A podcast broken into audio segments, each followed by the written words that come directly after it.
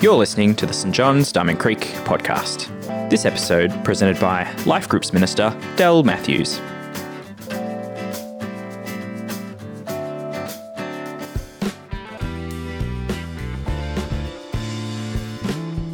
The Bible reading is from Luke 1 67 to 79. His father Zechariah was filled with the Holy Spirit and prophesied Praise be to the Lord, the God of Israel, because he has come to his people and redeemed them. He has raised up a horn of salvation for us in the house of his servant David, as he said through his holy prophets a long ago salvation from our enemies and from the hand of all who hate us, to show mercy to our ancestors and to remember his holy covenant, the oath he swore to our father Abraham, to rescue us from the hand of our enemies, and to enable us to serve him without fear in holiness and righteousness before him all our days. And you, my child, will be called a prophet of the Most High. For you will go on before the Lord to prepare the way for him, to give his people the knowledge of salvation through the forgiveness of their sins, because of the tender mercy of our God, by which the rising sun will come to us from heaven to shine on those living in darkness and in the shadow of death, to guide our feet into the path of peace. This is the word of the Lord. Thanks be to God. A few weeks ago, I attended a dinner hosted by Prison Fellowship. Now, they're one of our mission partners, and we know them at this time of the year as the organisation that runs Angel Tree, where gifts are sent to prison, children of prisoners on behalf of their incarcerated parent. But Prison Fellowship doesn't just work with the children of prisoners. A number of volunteers regularly visit prisoners in our jails. And at that dinner, there was a panel of speakers. One of them had been a prisoner. He had found Christ. He'd completed a law degree and set up his own law firm after he was released. He was asked to think back to the time he was in jail and answer the question of what it meant to have Prison Fellowship volunteer visit. His answer? He said those volunteers brought a sense of hope. He explained that prisoners have usually lost all sense of hope. Over 40% of people in our Victorian prisons today are on remand. They haven't had their day in court, and all they know is fear and uncertainty, not hope. Even for those who have been convicted and know the length of their sentence, there is no hope. There is so much uncertainty around when or even whether they might get parole. And then there is no certainty after release. Life on the out, that life on the outside would be good. They know that they will face huge hurdles in finding employment, housing, reconciliation with family, and so on. For prisoners who can think of a future, it is usually a bleak future with little hope. Prisoners often struggle to accept that they could be forgiven, especially by God, and many think their crime is just too bad for God to forgive. For them, the future also holds no hope of salvation. But Prison Fellowship volunteers offer a glimmer of hope. Their visits show prisoners that they are not forgotten. There are people who care, and there is a God who cares and does forgive. Prison Fellowship volunteers can't do a thing to change a prisoner's sentence or their treatment by corrections, but they do speak of a salvation and hope that's bigger than simply release from jail. Well, today we finish our series on the songs of salvation, taking a look at a song by Zechariah, the father of John the Baptist. And we sometimes refer to this song as the Benedictus, but that's just the first word of the song when it was translated into Latin. I think we'll stick with English today. This song is one of hope fulfilled. It's a song of salvation, both on a national and a personal level. Zechariah speaks of prophecies of hope and salvation for a nation finally coming to fulfillment. He also prophesies the role his own son will take in the fulfillment of God's plan. This son of his is a newborn. the first child of Zechariah and his wife Elizabeth. Now, you would expect the normal response of any new father would be to gloat over his baby, to give thanks and praise to God for giving him a child. The Bible tells us this couple were advanced in years and had given up all hope of having a child of their own. All the more reason to be full of praise and thanks to God for their baby. But Zechariah doesn't start with a chorus about his son. He starts with praise to God for fulfilling the hope of a nation. So let's take a look at what's more exciting to Zechariah than the birth of his own son. He begins in verse 68 by praising God. Praise be to the Lord, the God of Israel, because he has come and has redeemed his people. This first line is the theme of the whole song. It's an outstanding opening statement. Now, it helps if we think about the state of affairs of the Jewish people at the time, just to get a sense of what it meant to Zechariah and the Jewish people, and just how standing, outstanding it really was. The nation of Israel, throughout the Old Testament, had a history of turning their backs on God and then coming back to Him, but mostly turning away from God. God had sent a series of prophets to warn the people and call them back to Himself. But by Zechariah's time, there had been already several centuries without any prophet from God. There was silence from God. It felt like he had abandoned them. Now, over their history, the Israelites had been attacked and oppressed by other nat- nations around them, and now it was the turn of the Romans. It had not only been centuries since they heard from God, it had been just as long since they'd seen him act and intervene in their situation. All around them, the Jews saw and experienced suffering, hatred, violence, and death. These were dark times. Now, sadly, there are many people in our world today who can totally relate to the experience of Zechariah's day. We only have to turn on our screens to see the darkness of war and displacement. And closer to home, we're told of murders and the problem that, of domestic violence that just doesn't seem to get resolved. There are so many who suffer from broken relationships and who find Christmas particularly difficult. Maybe not violence, but relationships strained through hurtful words and actions, through silence and neglect. We long to see these problems resolved. We hate conflict and we want to see a better world. We hope for peace. But just as we see one conflict diminishing, another comes to our attention. There are a few different responses we can make to conflict and oppression that we see around us and in the world. We can give up totally and fall into despondency.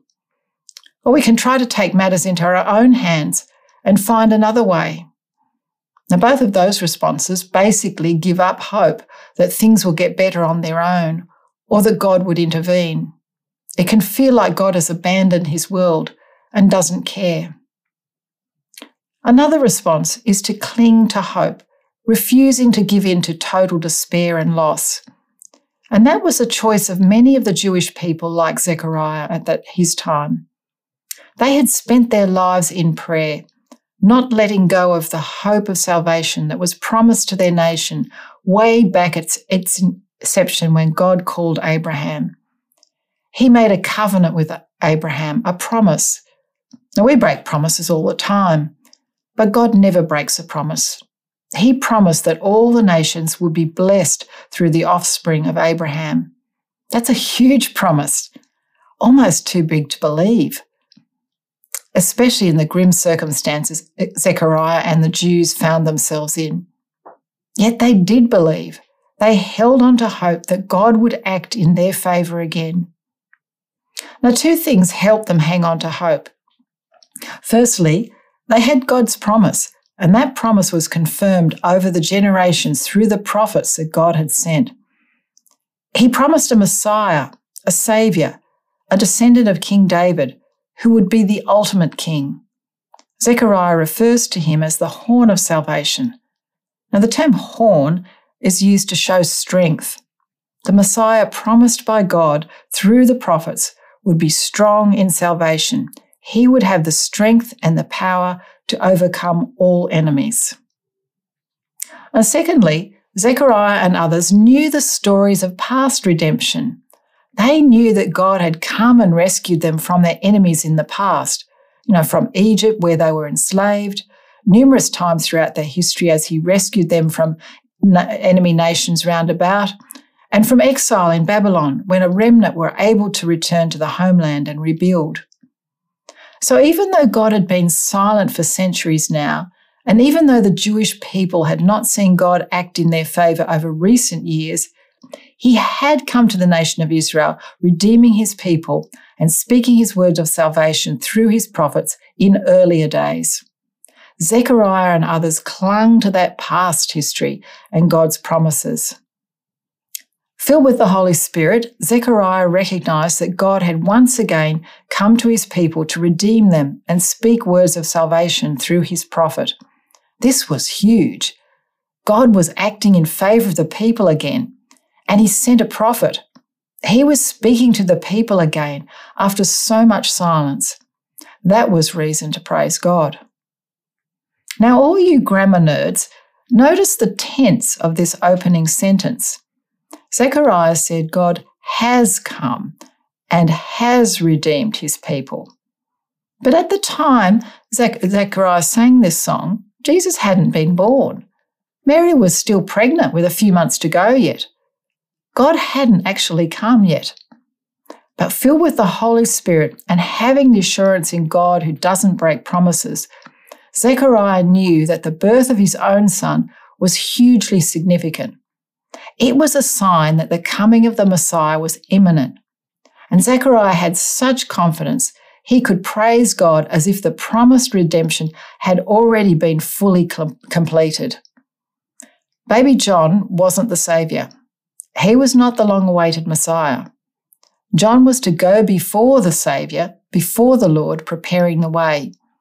Like when an MC comes on stage to announce the guest artist, or the orchestra plays the overture to the musical, you know the main show is about to happen.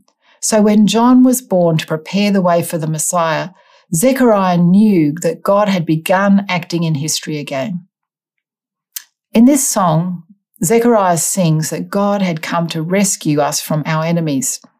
Now, for the Jews of that time, the first thing to come to mind would be rescue from the Romans. You know, living under Roman occupation, many Jews of the day had hoped for a political solution to their situation. And now that could have come in a number of ways. But any political solution would likely only bring temporary relief to the Jews. We know from history, and suspect the true is the same today in the Middle East and other parts of the world, that the end of one conflict does not bring lasting peace. There will be more. So, what does Zechariah mean by enemies? Who or what would we be rescued from? Jesus never referred to the Romans as enemies. But later in the book of Luke, Jesus did speak of our enemy in spiritual terms. Our enemy, Satan. There are two main ways to defeat an enemy. You can arm yourself with superior weapons or more weapons than they have, or you can target the enemy's store of weapons and disarm your enemy. Either way, you have a chance of overpowering your enemy. God didn't come to offer a band aid political solution to the problem of enemies. Instead, God came with hope. He came with a rescue so different from what anyone could imagine, a solution that would put us on, a, on the path to real peace. He came to deal with the root cause of conflict and oppression everywhere, the sin of humankind. Unless sin is dealt with and, forgi- and forgiveness given, hatred and conflict would only return again. Many prisoners reoffend after release. Family conflict and pain can go on for years and may never be resolved. But in Colossians 2, Paul writes that once we were all dead in our sins, Christ cancelled the written code when he died on the cross. That was the law that Zechariah was a priest under. On the cross, Jesus disarmed our enemy, all powers and authorities triumphing over them. Satan has a number of ways he can niggle at us and tempt us, But the ultimate weapon that our enemy Satan has against us is our own sin. With that, he can accuse us before God. See, it's our sin that separates us from God and condemns us to death. So Satan likes nothing better than to see our sin come between us and God. He knows that unless our sin is dealt with, we're condemned to death. No human situ- solution could possibly stand up against Satan and his ultimate weapon of our own sin. We needed God to intervene. So Jesus Christ, the Son of God, came to live among us, being born, like us all, as a baby. Jesus was born to die. Through his death on the cross and subsequent resurrection, he redeemed us through the forgiveness of all our sins. Satan has been totally defeated. With our sin forgiven, there is nothing Satan can accuse us of. His accusations are empty words. The Bible tells us there is no condemnation if we're in Christ Jesus. We no longer live in the shadow of darkness and death because through Jesus we have been forgiven, not condemned. Zechariah didn't name Jesus as the Lord and Redeemer, but his son John would.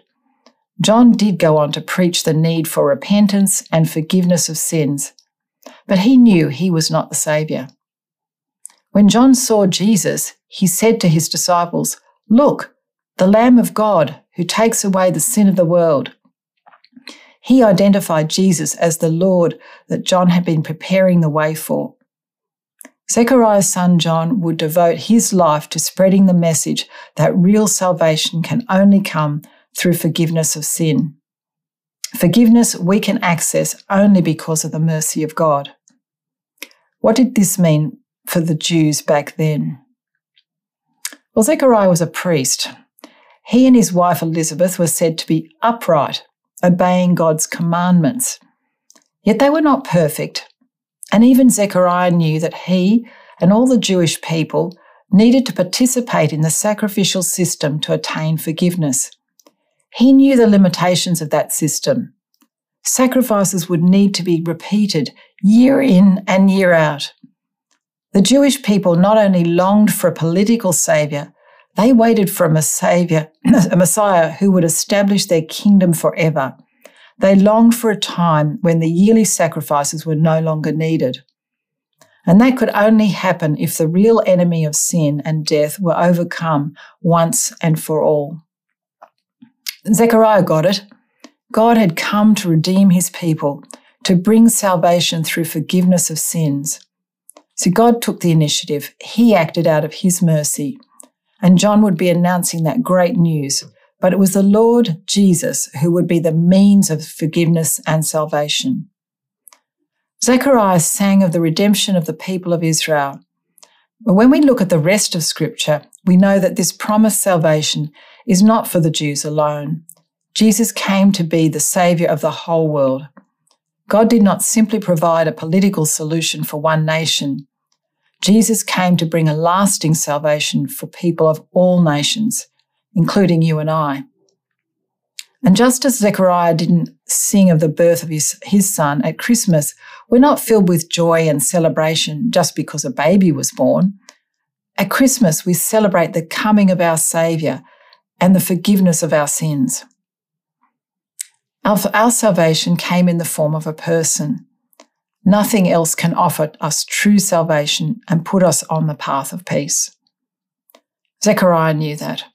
He sang about Jesus, the hope of salvation, the fulfillment of God's promise made long ago. And one thing we can learn from this story is that when God acts on a global and national level, he's also acting on the personal level. See, Zechariah sings about the redemption of a nation, about the redemption of the world. But God offers redemption to each one of us personally. You remember that he was a priest and said to be an upright man. He was a good bloke and a religious person, but not perfect. In many ways, those of us who have been churchgoers all our lives can relate to Zechariah and his wife Elizabeth. We've been faithful in not only attending church, but in getting involved in church activities. We've based our lives on the moral standards and values found in the Bible. Now, don't get me wrong, there's nothing wrong with that kind of a life. That's my own story.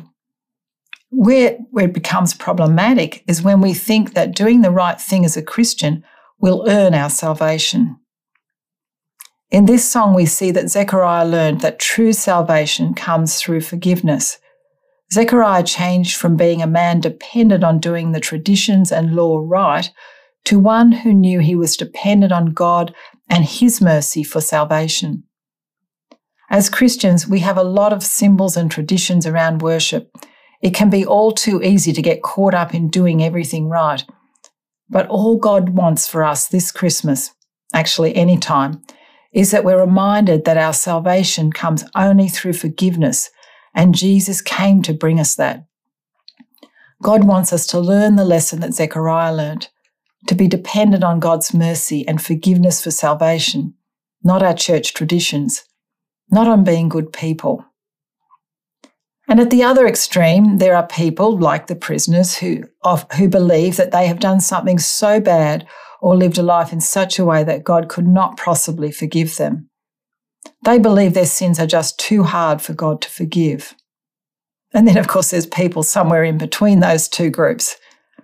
But no matter where you fit, Jesus came as the strong Saviour. He took all sin on the cross. There is no person he's not able to offer forgiveness to, and no sin that he's unable to forgive. He is our only hope for salvation, and that hope extends to everyone who will believe. Forgiveness brings such a sense of relief. Zechariah says it's like light coming into the darkness of our lives. An ex prisoner told me once that what struck him most on release was all the colour around him. Prison is very drab, almost monochromatic. Release from slavery to sin is like that, coming from a dark place to one of light and glorious colour. It's like God setting us on the path of peace. Nothing else can do that. No political solution, no social solution, no other person. Only Jesus can give us peace, and true peace comes through forgiveness of sins. So, the best preparation we can do at Christmas is to ask God for forgiveness for our sins. It's something we should do regularly as Christians. All it takes is a simple prayer. By doing that, we acknowledge our dependency on God for our salvation and our need for His mercy. And the purpose of salvation, verse 74 and 75 tells us, is that God's people, you and I, can serve God without fear.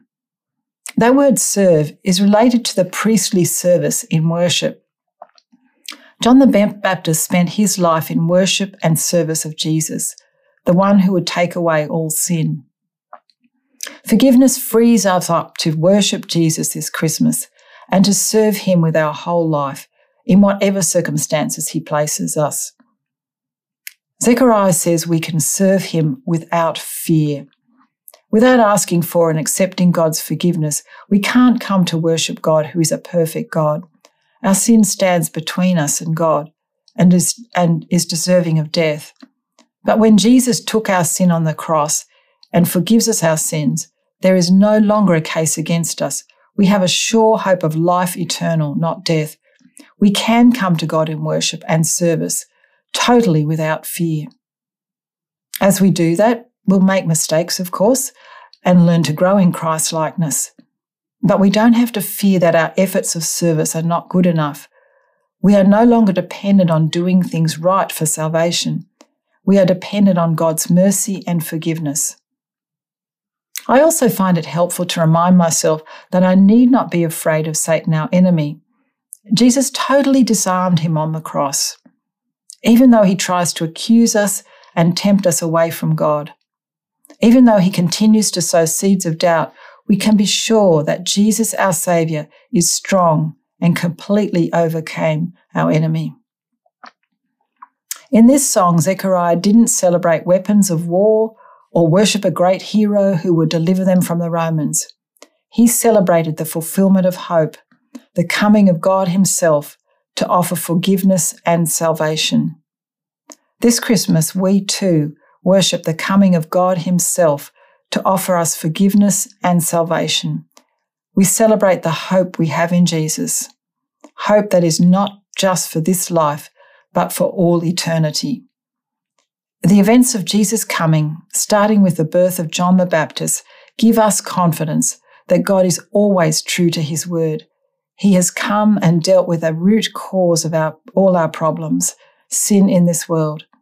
He has disarmed our enemy with no more sin against us, nothing to accuse us of before God. Our best response is to worship him and serve him with all our lives. Our hope is truly fulfilled in Christ. Thanks for joining us. If you'd like to subscribe to this podcast, you can do so in Apple Podcasts, Google Podcasts, Spotify, or wherever you get your podcasts from. Just search for St. John's Diamond Creek.